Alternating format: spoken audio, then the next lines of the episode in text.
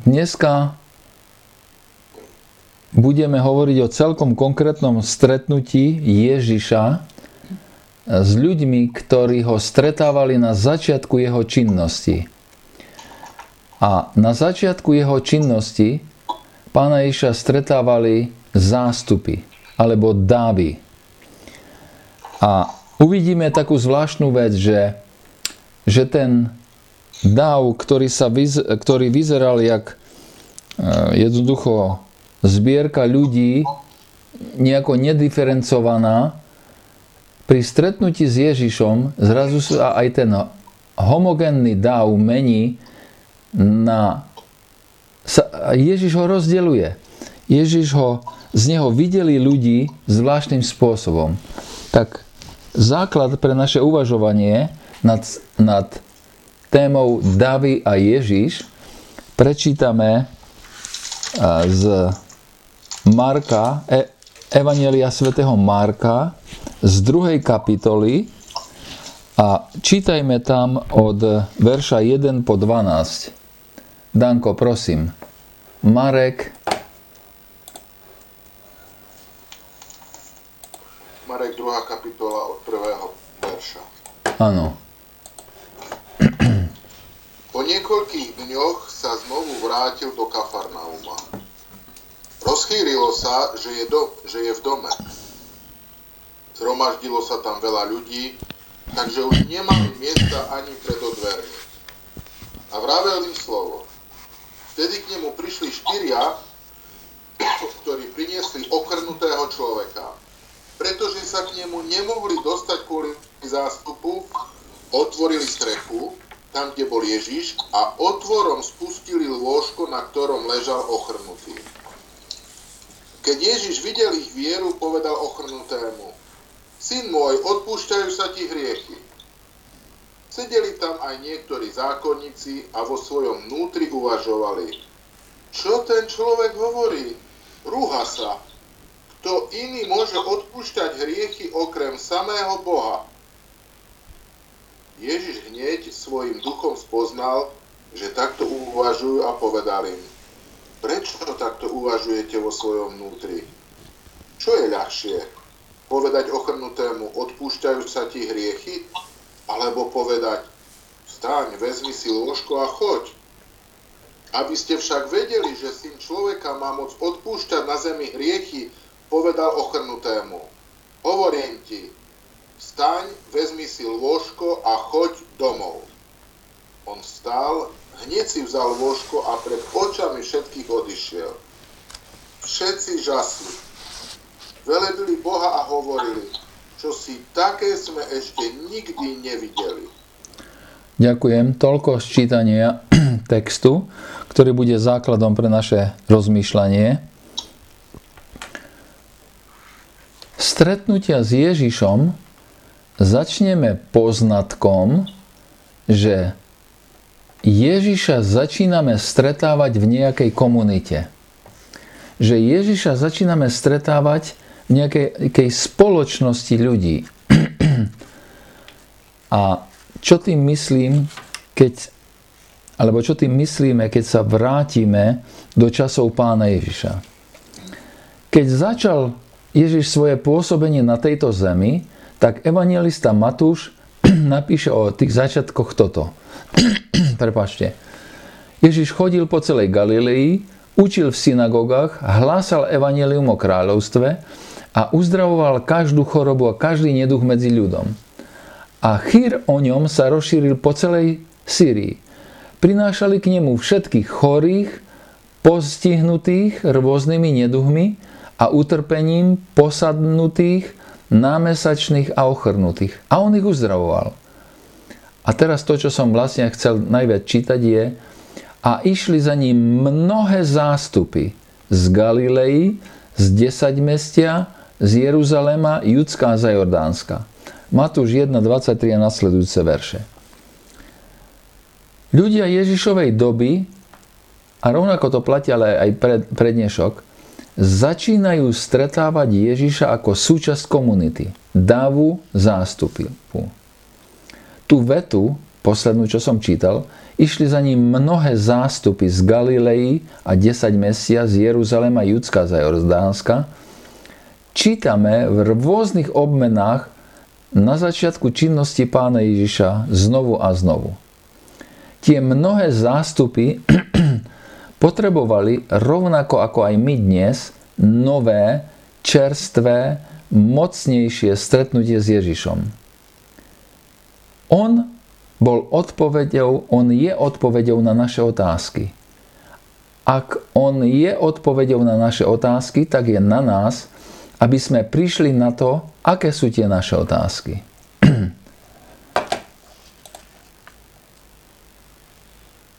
Ježiša je možné stretávať rôznymi spôsobmi.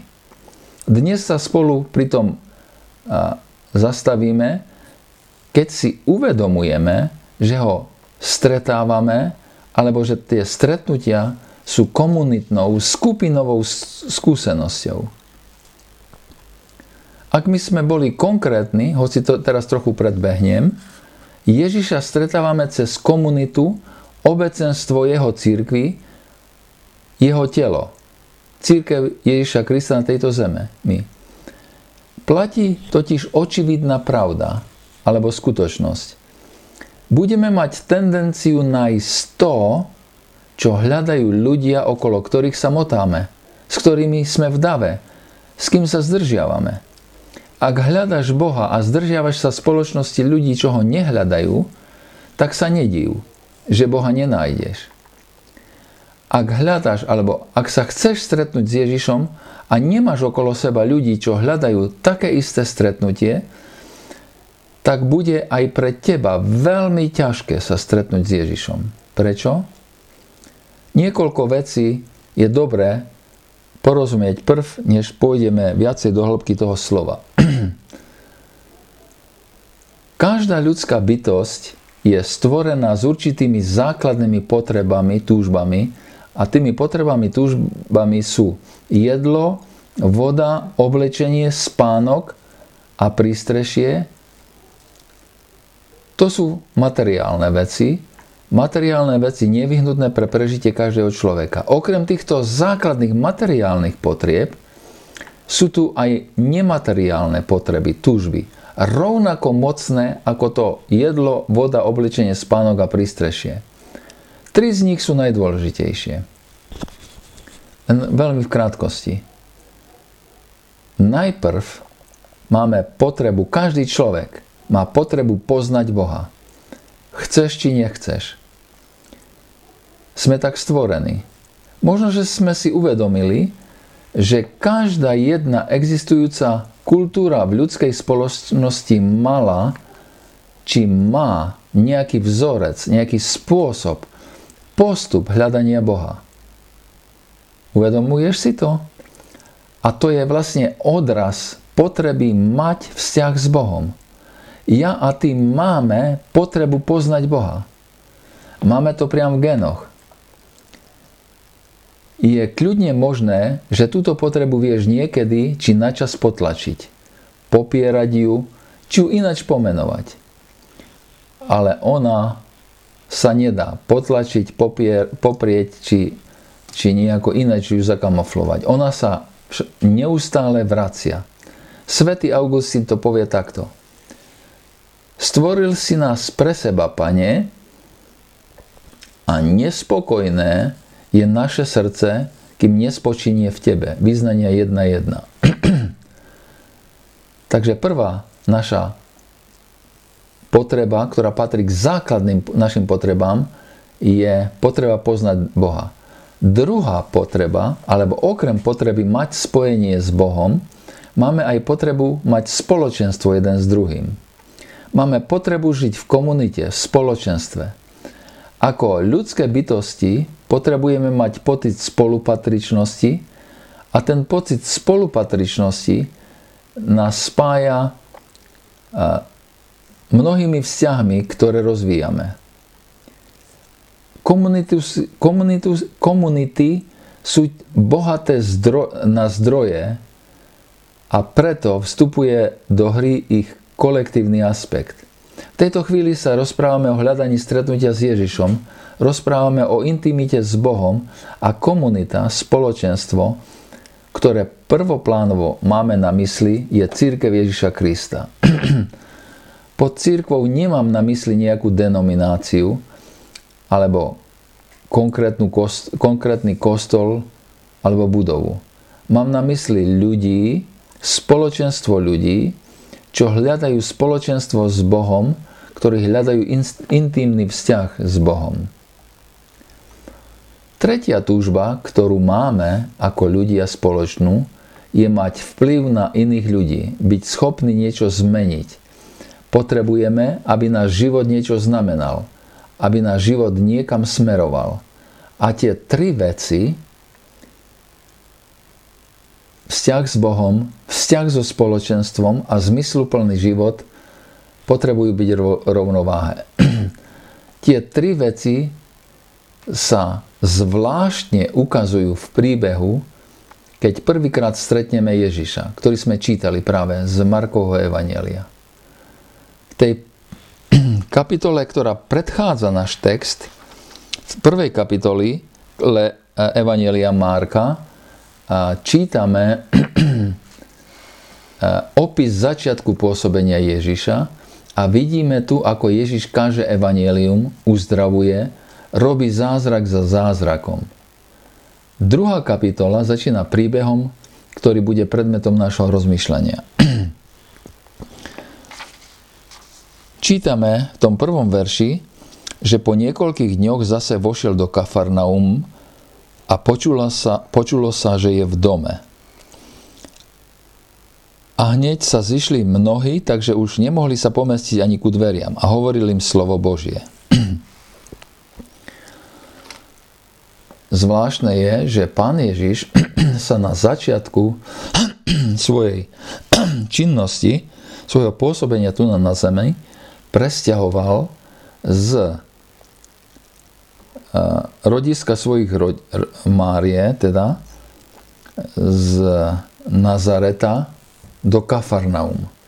Musím povedať, že ja som si to nevšimol a raz, keď sme boli v Kafarnaum a ten, čo nás viedol, povedal, že no tak teraz ste na mieste, keď pán Ježiš sa presťahoval z Nazareta do Kafarnaum. A som si hovoril, to o čom ty hovoríš? Ty máš inú Bibliu ako ja? On mal tú istú Bibliu, len ja som bol nepozorný, lebo som nečítal dobre Matúšové evanielium a tam čítame toto. A keď počul Ježiš, že je Ján vydaný, odišiel z Galileje a opustiac Nazaret prišiel a býval v Kafarnaum, ktoré leží pri mori v krajoch Zabulona a Naftalima. Aby sa naplnilo to, čo bolo povedané skrze proroka Izajaša, ktorý povedal Zem Nabulona a zem Naftaliho na ceste k moru za Jordánom, Galilea pohanov. Ľud, ktorý sedel v otme, uzrel veľké svetlo, a sediacim v krajine a v tvoni smrti vzýšlo svetlo. Pán Ježiš sa jednoducho presťahoval z Nazareta do Kafarnaum preto, aby sa naplnilo jedno z proroctiev o jeho živote. A akokoľvek sa to zdá ehm, nepodstatná otázka, tak to je veľmi podstatná otázka. Pán Ježiš totiž naplnil každé jedno proroctvo, ktorých je poriadna, poriadna spústa, starozákonné proroctvo o jeho pôsobení na tejto zemi. A toto bolo jedno z nich, že o zemi okolo Genezareckého jazera bolo prorokované, že tá krajina nikoho, krajina pohanov, sa zmení na ľud, ktorý má veľké svetlo. A ten ľud, ktorý má veľké svetlo, dostal to svetlo kvôli tomu, že, že Pán Ježiš prišiel na túto zem. A tak títo ľudia, tieto davy, ktoré boli pohanské podľa podľa toho hodnotenia starého zákona, zrazu sa dostávajú do blízkosti Ježišovej a v tom svetle Ježiša pán Ježiš odhaluje, kto sú a vtedy, pred 2000 rokmi, ten, tá skupina alebo ten dav ľudí, ktorý išiel za pánom Ježišom prvoplánovo kvôli zázrakom a kvôli, kvôli to, tej zvláštnej veci, ktorá sa diala vždycky, kde sa ono uz, objavil, tak, tak tento národ, tieto davy prežijú, že sa stávajú z nich z Galileje pohanov, že sa stáva komunita ľudí sediaci v krajine, ktorej vzýšlo svetlo.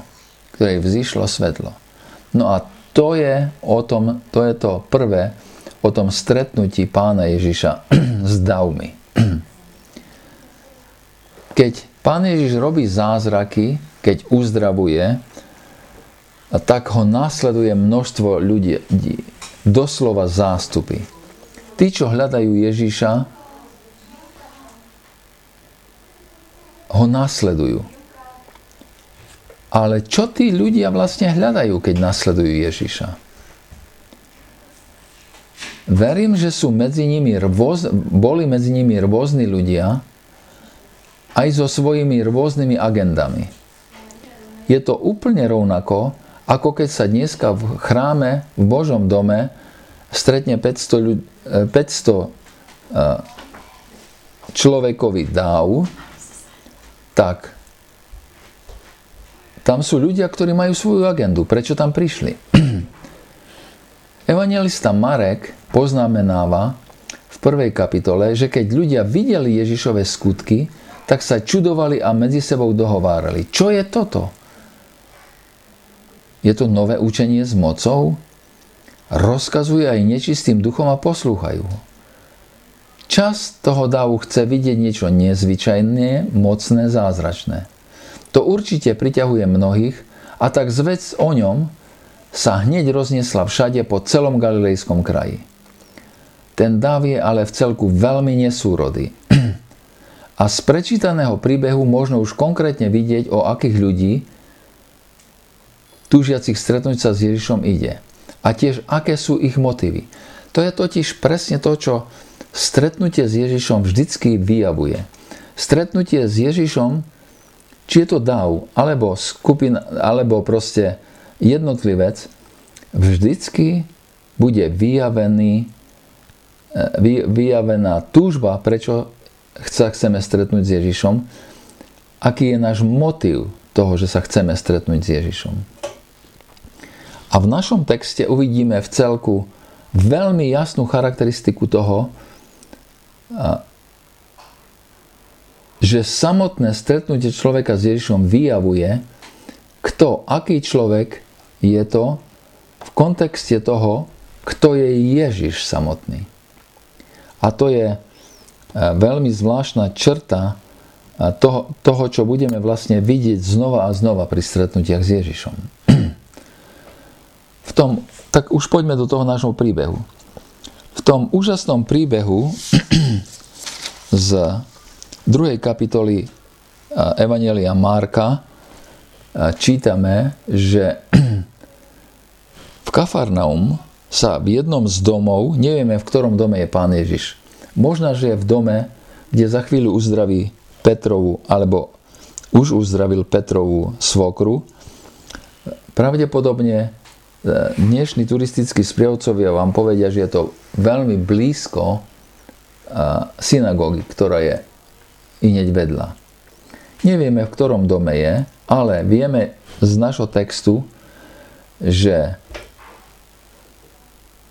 keď sa Ježiš objavil v Kafarnaum, rozchýlilo sa, že je tam. A zhromaždilo sa tak veľa ľudí, že čítame, že už nemali miesta ani pred dvermi, tie domy boli malé tam, a, takže naplnili celé nádvoria, naplnili všetko, čo bolo za dvorom, naplnili každý jeden, každé jedno voľné miesto. Jednoducho naplnili absolútne všetko. Chýr totiž o zázračnom liečiteľovi a konateľovi zázrakov ako dosť veľa ľudí chápalo Ježiša v tej, tej, tej, tých jeho začiatkoch pôsobenia, tam pritiahol veľké množstvo ľudí, alebo obrovské množstvo ľudí. Náš text nás o tom nenecháva na pochybách. A to je vlastne to, čo rozumieme, že dáv prichádza vždy, keď očakáva ďalší zázrak. Ale Marek veľmi zvláštne poznamenáva, že a keď sa zišli mnohí, takže už nemali, sa už nemohli pomestiť ani ku dveriam, proste nebolo nikde miesto. Teraz je akoby prestávka a zmena témy. Čiže za, Dav chce vidieť zázrak. A pán Ježiš čo chce? Náš text nás, nám povie, že a on im hovoril Božie slovo. Oni chcú vidieť zázrak a pán Ježiš im chce komunikovať Božie pravdy. To už je jedna pozoruhodná vec. Dav prišiel vidieť niečo magické a Ježiš prišiel zmeniť ich život. Ľudia prišli počuť niečo cool, zábavné, nové a Ježiš im prišiel povedať niečo hlboké. Oni prišli počuť niečo vzrušujúce a Ježiš mal pre nich pravdu. Verím, že so mnou tu tiež vidíte komunitu, ktorú by som nazval zvedavá komunita. Ja som umyselne roz, rozdelil ten DAO, alebo tú komunitu na tri komunity. Tá prvá komunita je zvedavá komunita, tak to pracovne nazveme. Tá zvedavá komunita chce niečo vidieť, niečo nové, niečo zaujímavé. Stojí bokom a sleduje. Je ich ale toľko, že zaplnia celý priestor je nepochybné, že aj tí ľudia z tej zvedavej komunity prišli stretnúť Ježiša. To o tom nepochybujeme. Ich motivom je však byť zabavený alebo zabaviť sa, byť vzrušený, natchnúť sa divom či nejakou novou mocnou vecou. A je ich toľko, že nevedomky samotnou svojou prítomnosťou bránia tomu, aby skutočne núzny človek sa dostal k Ježišovi. A to je veľmi zvláštne, že aj my môžeme byť v situácii, ako veriaci ľudia, že nás sa toľko nahrnie na naše evangelizácie, veriacich, nie tých, ktorých treba pozvať po Kristu, že sa tam ani nedostane neveriaci. Tak to je tá zvedavá komunita. A náš text pokračuje. A prišli k nemu nesúci porazeného, ktorého štyria niesli. Wow. Práve sa k nemu nemohli dostať kvôli zvedavému zástupu, kvôli zvedavej komunite. Chorý človek, ktorý potreboval nutne Ježišovu pomoc a o ktorého najviac ide, keď pán Ježiš sa má stretávať s kýmkoľvek. Tomu ide o človeka. Davu ide o to vidieť zázrak. Davu nejde v prvom rade o to, aby videli, aby bolo pomožené človeku, ale aby to videli. Aby, aby videli čosi zvláštne. Pretože sa k nemu nemohli dostať, tá zvedavá komunita blokuje prístup k Ježišovi, tak otvorili strechu tam, kde bol Ježiš a otvorom spustili lôžko, na ktorom ležal ochrnutý. Keď pán Ježiš videl ich vieru, povedal ochrnutému, syn môj, odpúšťajú sa ti hriechy. Všimnite si teraz uh, tie slova, ktoré evangelista po, používa. Keď Ježiš videl vieru koho? No tých štyroch mužov. Tak povedal komu? Tým štyrom? Nie. On to povedal tomu ochrnutému. Syn môj, odpúšťajú sa ti hriechy. No teda, to riadne premieša ten náš, e, ten náš e, pohľad Dnešní liečitelia vám povedia, že musíte mať vieru, aby ste boli uzdravení.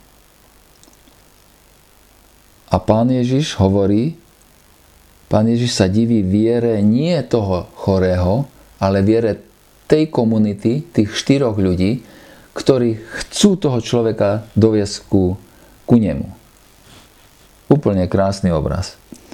Ten zvedavý dav je taký zvedavý na Ježiša a je ich tak veľa, že ochrnutý človek, čo potrebuje byť uzdravený Ježišom, sa k nemu nemôže dostať. Pre ten dav sa nemôže dostať. To je žiaľ presný obraz alebo presný popis mnohých kresťanských komunít. Pre množstvo kresťanov okolo Ježiša sa k nemu nemôžu dostať tí, čo sa s Ježišom nutne potrebujú stretnúť. Pre množstvo kresťanov okolo Ježišovho kríža sa tam nemôže dostať hriešnik, čo potrebuje odpustenie hriechov. Tie dva obrazy sú symbolickým obrazom tej prvej komunity, ktorú nazývame zvedavá komunita. Našťastie, chvála Bohu. Je tu síce maličká komunita, nie je to dav, sú to iba štyria muži, ktorú nazveme komunita alebo starostlivá komunita, čo prinášajú ľudí ku, k Ježišovi. Náš text to povie takto. Vtedy k nemu prišli štyria, ktorí priniesli ochrnutého človeka. Pretože sa k nemu nemohli dostať kvôli zástupu, otvorili strechu tam, kde bol Ježiš, otvorom spustili lôžko, na ktorom ležal ochrnutý. A keď Ježiš videl ich vieru, povedal ochrnutému, syn môj, odpúšťajú sa ti hriechy. To, čo sa tam odohralo, muselo byť veľmi dramatické. A tie domy majú tak nízko strop prvého poschodia, že myslím, že sa pán Ježiš takmer dotýkal hlavou stropu. A teraz oni zrazu mu tesne pri hlave búrajú tú strechu. Strop. Nevieme, či Ježiš prerušil svoj výklad Božieho slova, alebo akoby nerušenie pokračoval to podstatné, čo si vtedy všímal Ježiš, sa tu však dozvedáme z textu. Ježiš videl vieru tých štyroch mužov a povedal ochrnutému, syn môj, odpúšťajú sa ti hriechy. Pri stretnutí s Ježišom sú vyjavené motívy toho starostlivého spoločenstva. čo prináša ľudí k Ježišovi. Tí štyria muži majú vieru, že Ježiš môže pomôcť tomu ochrnutému a prekonajú každú prekážku, len aby chorého dostali k Ježišovi s nádejou na uzdravenie. Zvláštne je ale, že aj táto komunita potrebuje porozumieť, že Ježiš má viac ako oni v najlepšej svojej túžbe dokážu prijať tomu ochrnutému.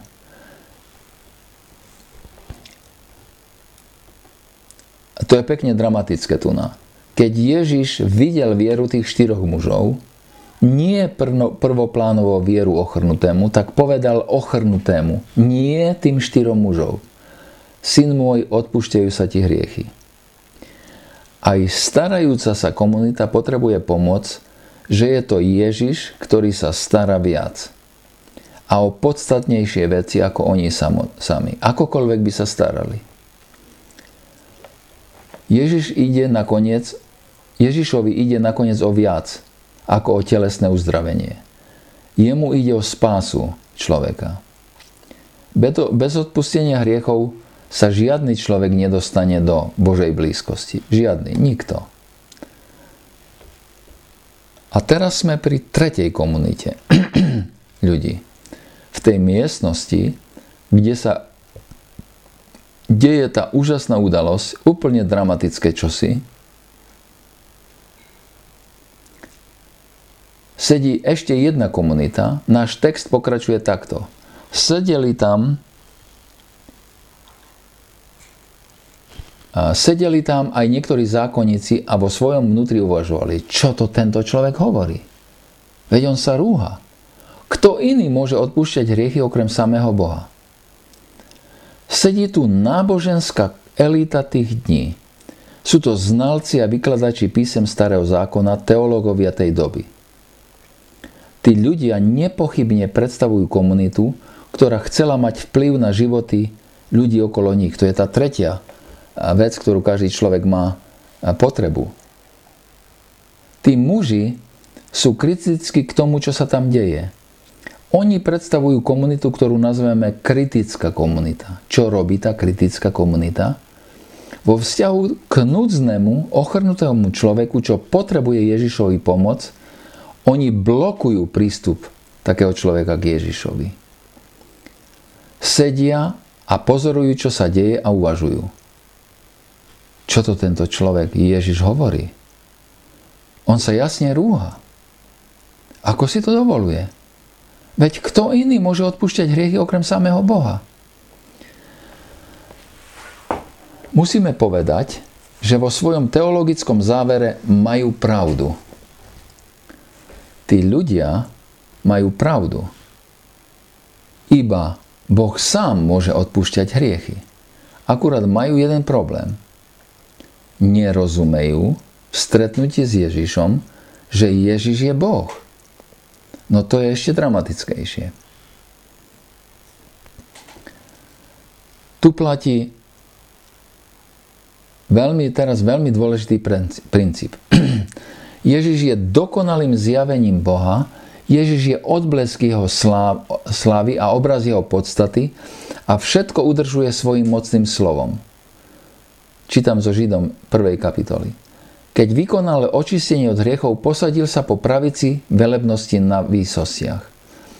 Teológovia tej doby v stretnutí s Ježišom potrebujú porozumieť, že Ježiš je Boh a že teda On má právo povedať to, čo hovorí o odpustení hriechu. Kým sa tak nestane, kým tomu neporozumejú, ich vlastná dobrá teológia bude obyčajným ľuďom brániť, aby sa dostali k Bohu a núdznym, čo potrebujú Ježišovo lekárstvo k Ježišovi. Všimnite si, dobrá teológia, presná teológia bude teológom brániť k tomu, aby ľudia, čo potrebujú sa dostať k Bohu, sa vôbec k nemu dostali. Aby ľudia, čo potrebujú Ježišové lekárstvo, sa dostali k Ježišovi. Wow.